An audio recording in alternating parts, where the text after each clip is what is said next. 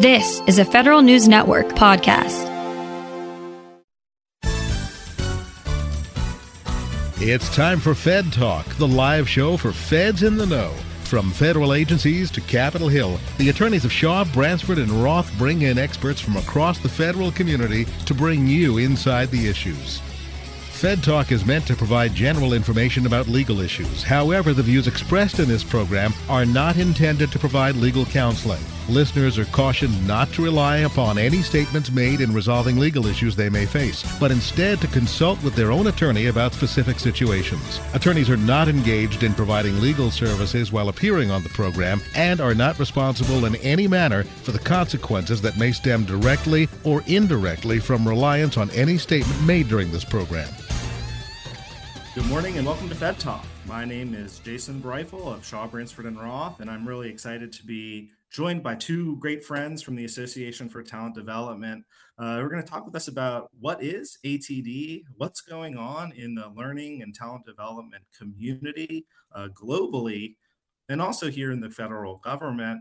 Um, and spotlighting an event that's happening next week, uh, the ATD Government Workforce Conference that's going to be at the Convention Center downtown. So I'm really excited to have joining me this morning uh, Justin Brusino, the Director of Content, and Dr. JJ Walcutt, uh, Government Learning Specialist and the editor of a new publication, Modernizing the Federal Workforce, Hiring and Developing and Retaining Top Talent. That's going to be released at that conference. Thanks so much for being here with us on Fed Talk, Justin and JJ. Uh, so let's let's dive into the discussion. And, and for our listeners who may not be familiar with the association, Justin, can you just let us know what ATD is, who your members are, what are the kind of issues that you're focused on? So ATD, or the Association for Talent Development, we are a professional association, not for profit. We've been around for 80 years. This year is actually our 80th birthday. Congratulations. So, Thank you. Yeah. So some of us may know us as ASTD. We rebranded close to 10 years ago. We were the American Society for Training and Development. So our members, the people we serve, they're workplace learning professionals. They could be instructional designers, trainers, facilitators, anyone involved in sort of um, training and workplace development. So we're often known as the association that sort of trains the trainer.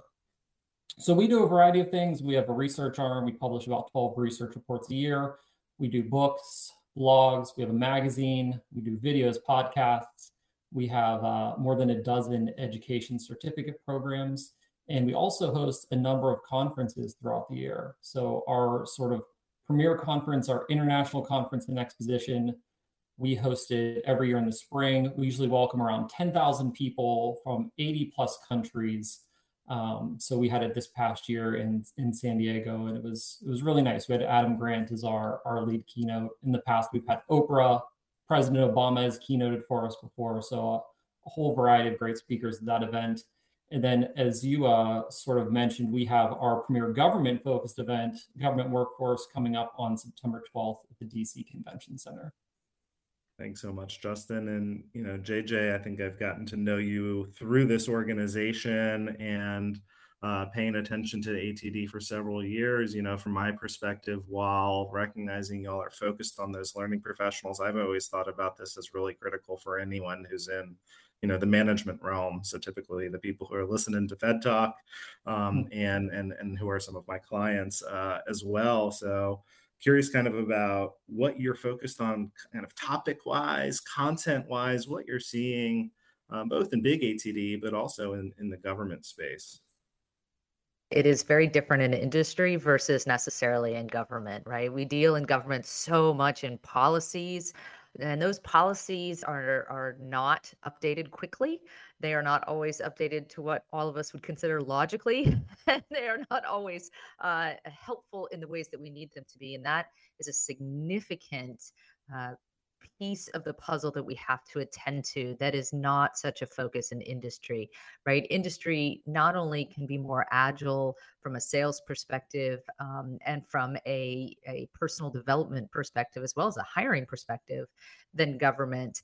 And so that allows them to move into different spaces and move at a different pace. But what we can do is borrow from a lot of the information that is happening in those areas. We can work with the professionals and the companies that are servicing those areas and bring that 80% solution to government. And when that occurs, then government has the opportunity to work within the structure, within the policies, within the rule sets, so that that innovation that's happening and being tested externally can actually be digested and applied internally. As far as topics, I would say the one that really, really sticks out to me is the infrastructure piece that has to be modernized. And by the term infrastructure, uh, I mean that in a data structure concept. So, do we have a highway of information? You call it a data uh, stream, lake, uh, ocean. I've heard all these terms. Uh, depending on which department we're talking about, we're going to use the information differently. But some sort of highway structure that is going to be allow that's going to allow us to collect, house, and share data in meaningful ways. But there's the other piece of the infrastructure. There is also the human infrastructure and the physical infrastructure. Where are we going to be located? this is this was making so much progress during covid in some ways by allowing a, a very open-ended uh, opportunities for where you live and how you live and also opened us up into the ability to hire differently and think about who has the best talent not necessarily who is just co-located but now we're seeing that shift we're seeing a lot of folks demand being in person and I think we're going to need to watch very carefully about how we make that shift. Are we making that shift because it is historically the way we've done business? Or are we making that shift because intentionally we believe it is useful at all times for people to be face to face? Uh, certainly, we would argue that that intention and those questions are going to differ based on what it is that you're doing in your day and and who it is that you need to interact with and of course um, because i do a lot of dod work we have to always consider classification rules of course um, but in most cases, or at least in a large percentage of them, uh, we can spend more time in the office doing that innovation face to face socialization work that we need to do and also balance that with the hybrid approach of being home during times where it makes sense to be focused to be able to uh, work throughout the day and to be able to manage manage uh, personal life as well as professional life. So i would say these are some of the big big topics that are coming into play and if i may add just one more i would say it's the upskilling and reskilling. How are we going to do this more rapidly? How are we going to assess to determine what people know versus what they have their formal education in? How are we going to assess what they need to know as we move forward? And how in the world is that going to fit into the government system where you are hired at a certain GS level or equivalent? And that's where you stay. Unless you want to move up, you've got to try and do that in a in a way that is very different than an industry. And this is something that that needs to be talked about, needs to be opened up, and policy needs to address it. Awesome. Thanks so much, JJ. And you you shared a lot with us there, but I appreciate kind of the bridge from from industry into government. And and Justin, I'm curious about your thoughts here, and particularly the notion that you know the pandemic and, and the push with technology has probably changed the profession, the delivery for the training industry writ large. And and so these folks who are the trainers and are, are thinking of how do we equip the workforce with the skills and development they need, they're also having to think differently because you don't have everyone in the office or everyone's at home or they're all over the map. What's that looking like in, in ATD? I feel like the the pandemic sort of um, sidelined us for a few years where everybody, you know, we've been talking about virtual training, we've been talking about e-learning for 20 plus years, but the reality is a lot of organizations still did most of their training in person when the pandemic happened, everyone had to switch virtual. Everyone was coming to us to figure out how do we take these in-person programs and make them engaging virtual learning experiences. It's all anyone wanted to talk about for almost two years because people were having to do a lot of heavy lifting in converting these programs. Um, I feel like we're sort of starting to even out. In person is certainly coming back, but virtual is still a big piece of what people are doing. It's a lot of conversation right now, and in sort of what JJ was getting at is what is the balance? What makes sense to do in person? What can stay virtual? A lot of people talking about hybrid too, because the reality is you're going to have some people who are going to be virtual and some people in the classroom, and that makes for a tough uh, learning environment. But it's something that a lot of organizations sort of are having to deal with. So virtual sort of dominated the conversation for a long time.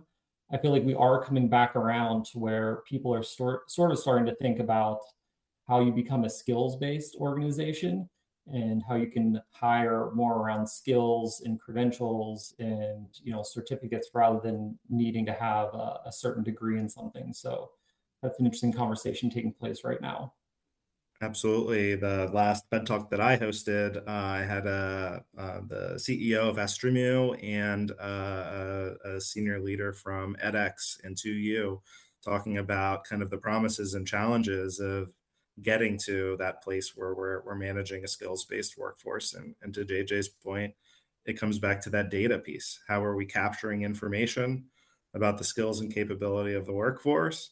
and how are we using that to actively manage that workforce and help people reach you know a fuller and new potential yep absolutely and i feel like this the the whole reskilling upskilling conversation was really popular in 2019 and getting momentum and then again covid happened and people sort of had to focus on other things for a couple years and i feel like we're almost now getting back to sort of where we were before we got sidelined for a bit that's really interesting, and it, it, within the government there are many different initiatives, but what I, you know, they may or may not be tying together. And um, and I know that we'll we'll dig into it some more. But but you, we mentioned in the intro kind of this new publication.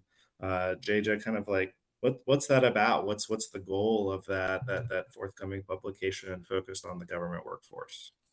What we we being a number of individuals who have all worked in the learning space within government, um, and now most of us have moved out uh, to to industry and are looking for ways to support from the outside.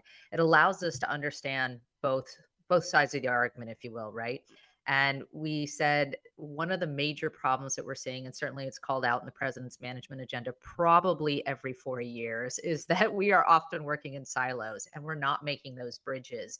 Those who are active uh, duty in government currently have their hands tied in many ways, whether it's by policy, time, or by the requirements that they're trying to address.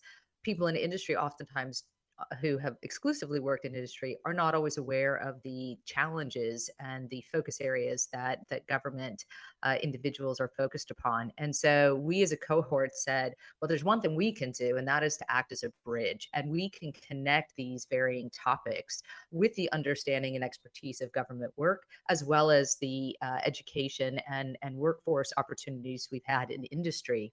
Bring those together to get these topics started, not just can we talk about each topic area?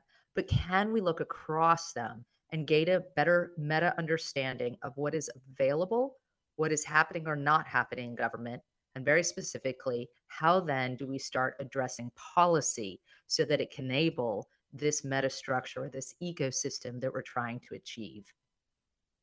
Awesome. Thank you so much, JJ, for, for laying that out so succinctly. We've got a pause here for our first break, but we'll be back to our conversation with Justin Brusino and JJ Walcutt uh, following a word from our sponsor. You're listening to Fed Talk on Federal News Network.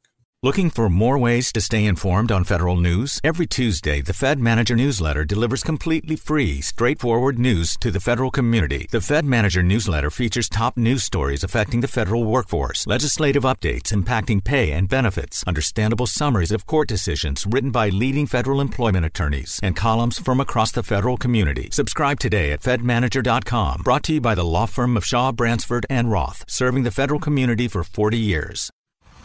Shaw, Bransford, and Roth. One team working all three branches judicial, legislative, executive. Judicial. SB&R Employment Attorneys offer specialized legal representation for federal managers. Legislative. Lobbyists in government and public affairs advocating for corporate clients. Executive. Produces two free weekly newsletters Fed Manager and Fed Agent. Shaw, Bransford, and Roth is your one destination for all three branches of government. Online at shawbransford.com. SB&R, client focused, results driven.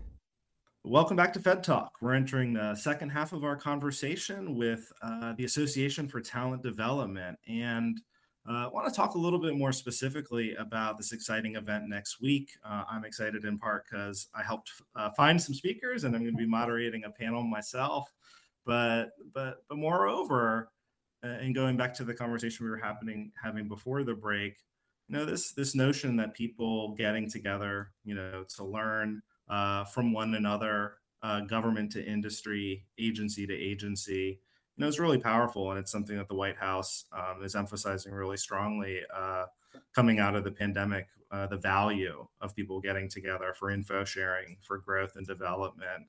And I just wanted to give you both the chance to kind of share with the audience, like, you know, what, what you see as the power of this particular event and these opportunities to info share and network between government industry, whether that is in person at a conference or whether that's through communities of practice or broader modes that technology is helping enable. Yeah, Jason, thanks for your support in helping to uh, plan and program the event this year. So, Government Workforce at September 12th, DC Convention Center. I think this is our 12th year hosting this event. Uh, last year was our first year back in person um, since 2019.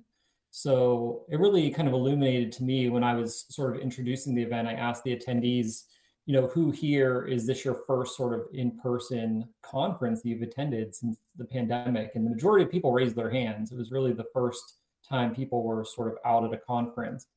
And I think it just illuminated to me how kind of crucial it is to be in person because you know we did virtual conferences in 2020 and 2021 and there's still some value in virtual events but i think really the power of these events is the ability to bring people together because you can't really replicate the sort of networking and conversations and sharing that go on in a virtual space. It just doesn't happen the same way.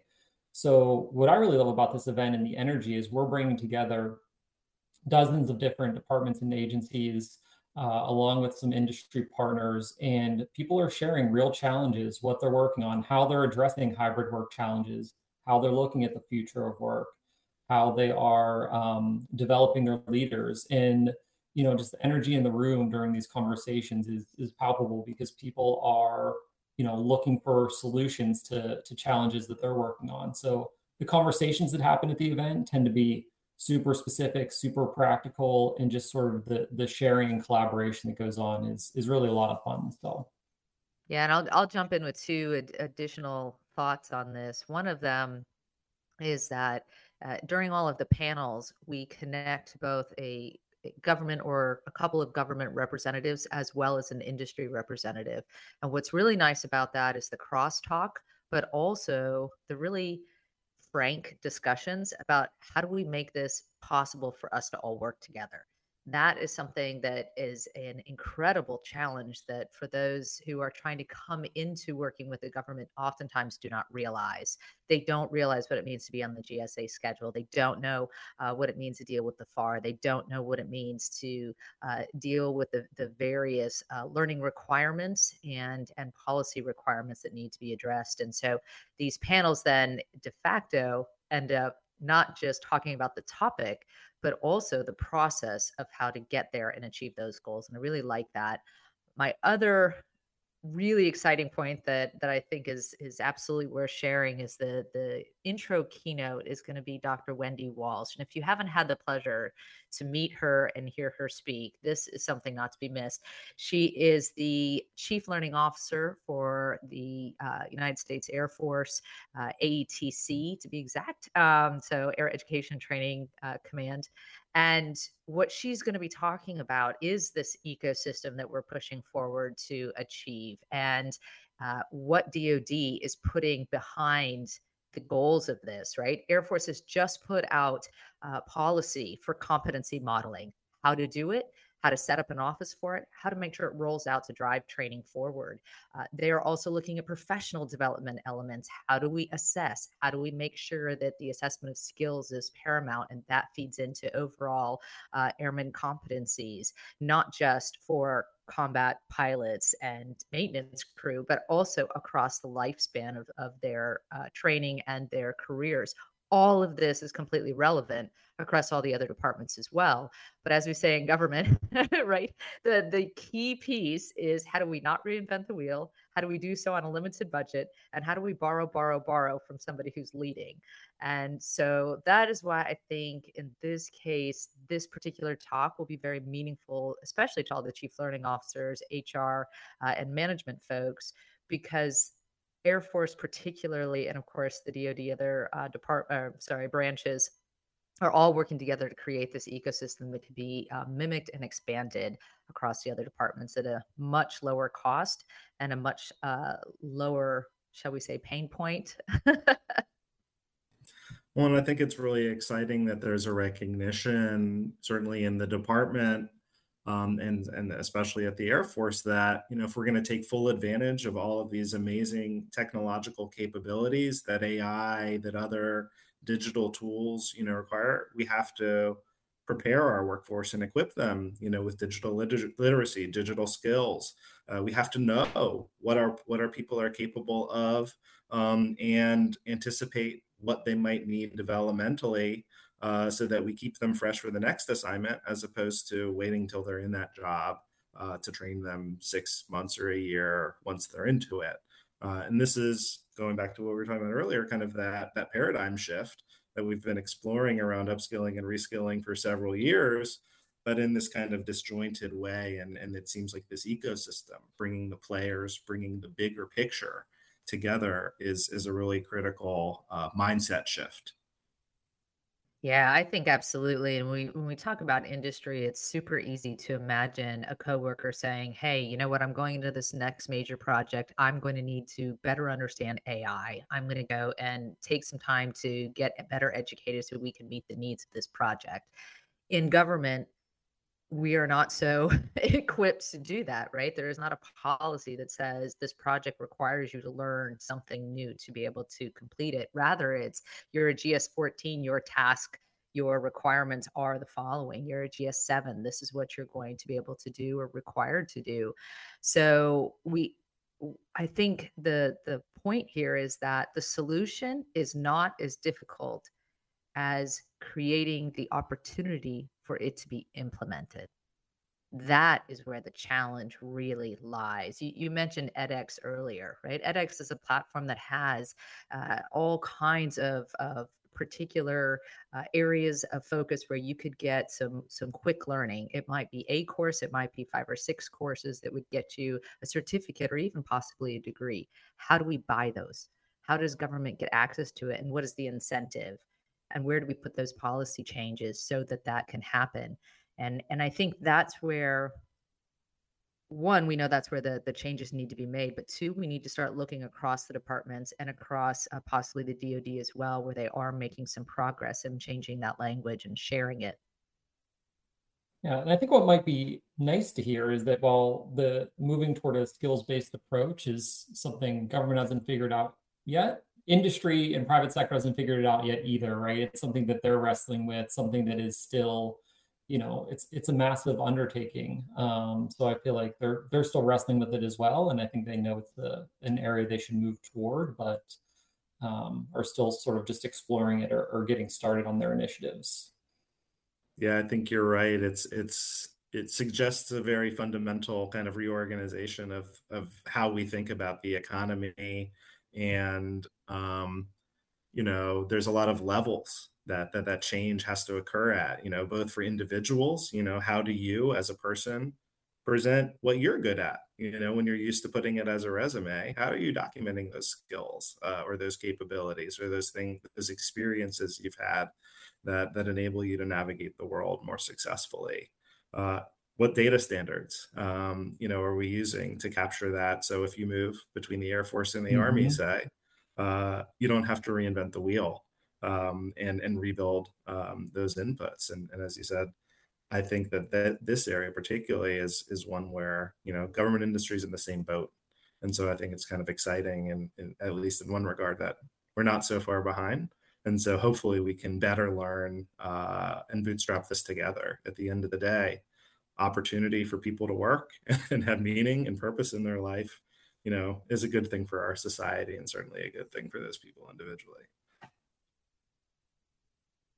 Well, I'm curious, you know, before we let folks know where they can sign up for the event and dig into more info, kind of what's on the radar going forward for your team at ATD? Like, are there new topics, new issues on the horizon that are starting to kind of gobble up attention? You know, is it the AI thing and Chat GPT, um, uh, or are there other areas that that we haven't even mentioned yet? You you sort of hit it right. Like um, L&D, training and development, we we are not uh, immune from from looking at the shiny toys, right? And AI is certainly dominating our conversations right now. I think at our our international conference in May, you know, we have 200 plus education sessions. We probably had a dozen or more that focused on AI. It's one of the most read topics on our website. Is what people want to talk about, and um, you know, I think as with every other industry, people are wrestling with what does it mean for me and my role. You know, I think there's a lot of potential utility for AI and in, in helping speed up, you know, course design or collect data. There's a bunch of different ways to use it, but everyone's still wrestling with what's the right way to use it, how can we use it, what's the ethical implications. So, I mean, we as an industry are, are sort of still sort of sorting that out, but it's something that we are we are constantly sort of looking at and, and talking about. Very fascinating. Yeah. And it is one of those, it's that balance between just focusing on the shiny thing and what does it mean for the other things. And Absolutely. sometimes that, that balance is there, sometimes it's not.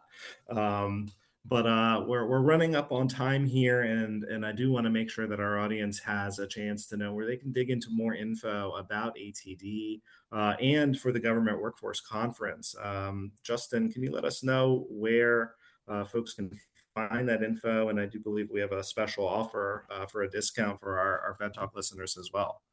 Yep, absolutely. If you want to check us out, our website is td.org. We're publishing new content every day. We host three to four webinars a week, so tons of free stuff to look at there.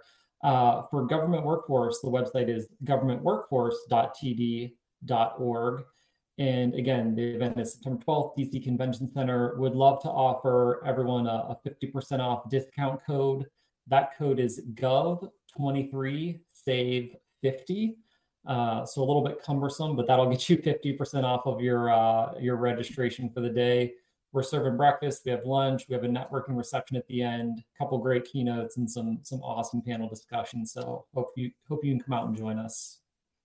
Awesome. Uh, Justin Brusino, JJ Walcutt, thank you both so much for being here with us on Fed Talk uh, to give a little preview of the Government Workforce Conference and to talk about all the exciting things going on at ATD. Uh, I hope some of our uh, listeners might be able to join us next week. And if so, we'll look forward to seeing you there. Uh, Fed Talk is brought to you by the Federal Employment Law Firm Shaw Bransford and Roth. Have a great day.